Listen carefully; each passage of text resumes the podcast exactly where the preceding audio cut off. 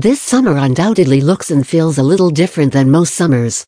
With the unknown hovering over everything, planning, reflecting, prepping, and even resting take on a different tone. It may feel more like you are in the eye of a storm, just waiting in the calm, bracing for the next impact. It's hard to know what to do that may be helpful for you in the coming days. Here are a few ideas we're seeing around the web. Brush up on your reading. From books about race relations to articles specifically designed for your content area, summer is the time most self-directed professional development occurs. Now is a good time to look for anything you think can help you next year when, not if, because it's pretty likely to happen, you have to do remote teaching again.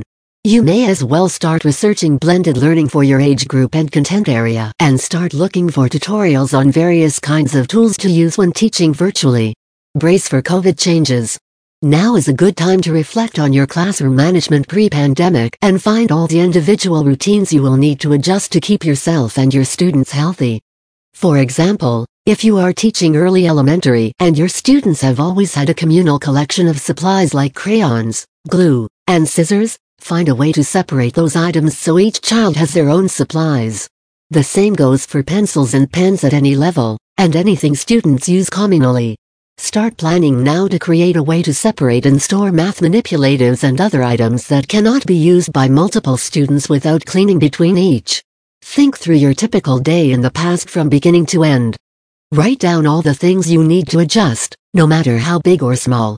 The list will be overwhelming and likely very long, but from there, you may be able to talk to friends, research, and find solutions that work for a variety of issues identify your new needs.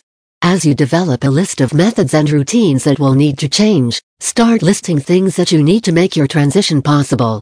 It may be useful to make a list with sections for items you'll need to purchase or ask for, items you can make from purchase materials, and items you can repurpose to use for something new. You may have to adjust your plans to fit into state and local health guidelines and requirements, so keep that in mind. Also, remember that all of this is temporary. We don't know how long this will last. It is possible that things will get better before next school year. However, there is also a chance that this will be our new normal for as much as a decade. Sorry. Plan for the worst, and hope for the best, all the while knowing that eventually, this will pass. In other words, Try not to permanently damage anything you may need to use in its original form if possible. Identify your support community you cannot make all these adjustments on your own. You can't afford it, first of all. Secondly, the person hours it will take to make individual sets of things you need is not something that's possible for one person to do alone. Ask friends, family members, former parents, and other members of your community now if they will be willing to volunteer some hours in the future. Ask your crafty friends, your friends who are handy and or mechanically gifted if they may be willing to spare a few hours at the beginning of the school year to help you adjust anything that needs adjusting. Then start making a list for each person. Make a sample if you are having a volunteer craft something, or a rough sketch if you need something built or made more functional. If you're struggling to open your email and have no idea how to make the apps you're expected to use functional, find a techie friend to walk you through those programs. Many communities are starting Facebook groups or other social media boards where teachers are able to ask for help with things they need. Almost everyone in every community is interested in assuring that children are getting the education and care they need in a safe, productive way. Call on those resources. Use that support. And make a list of every person who helps you. Note exactly what they did. Be sure you and your students find a way to thank them. Create and fill your wish list. This is an extension of the last few ideas, but so important that we want to give it a section of its own. Take the time now to create, register, fill, and share your wish lists of items you need.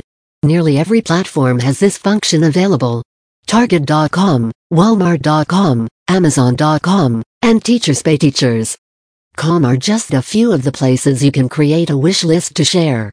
Just choose one or two for all your registration needs, in choosing, whichever has the best prices for items you specifically need that will last the longest is your best bet. We'll be talking about each of these platforms in the upcoming weeks to show you, step by step, how to register, create a list, and share it.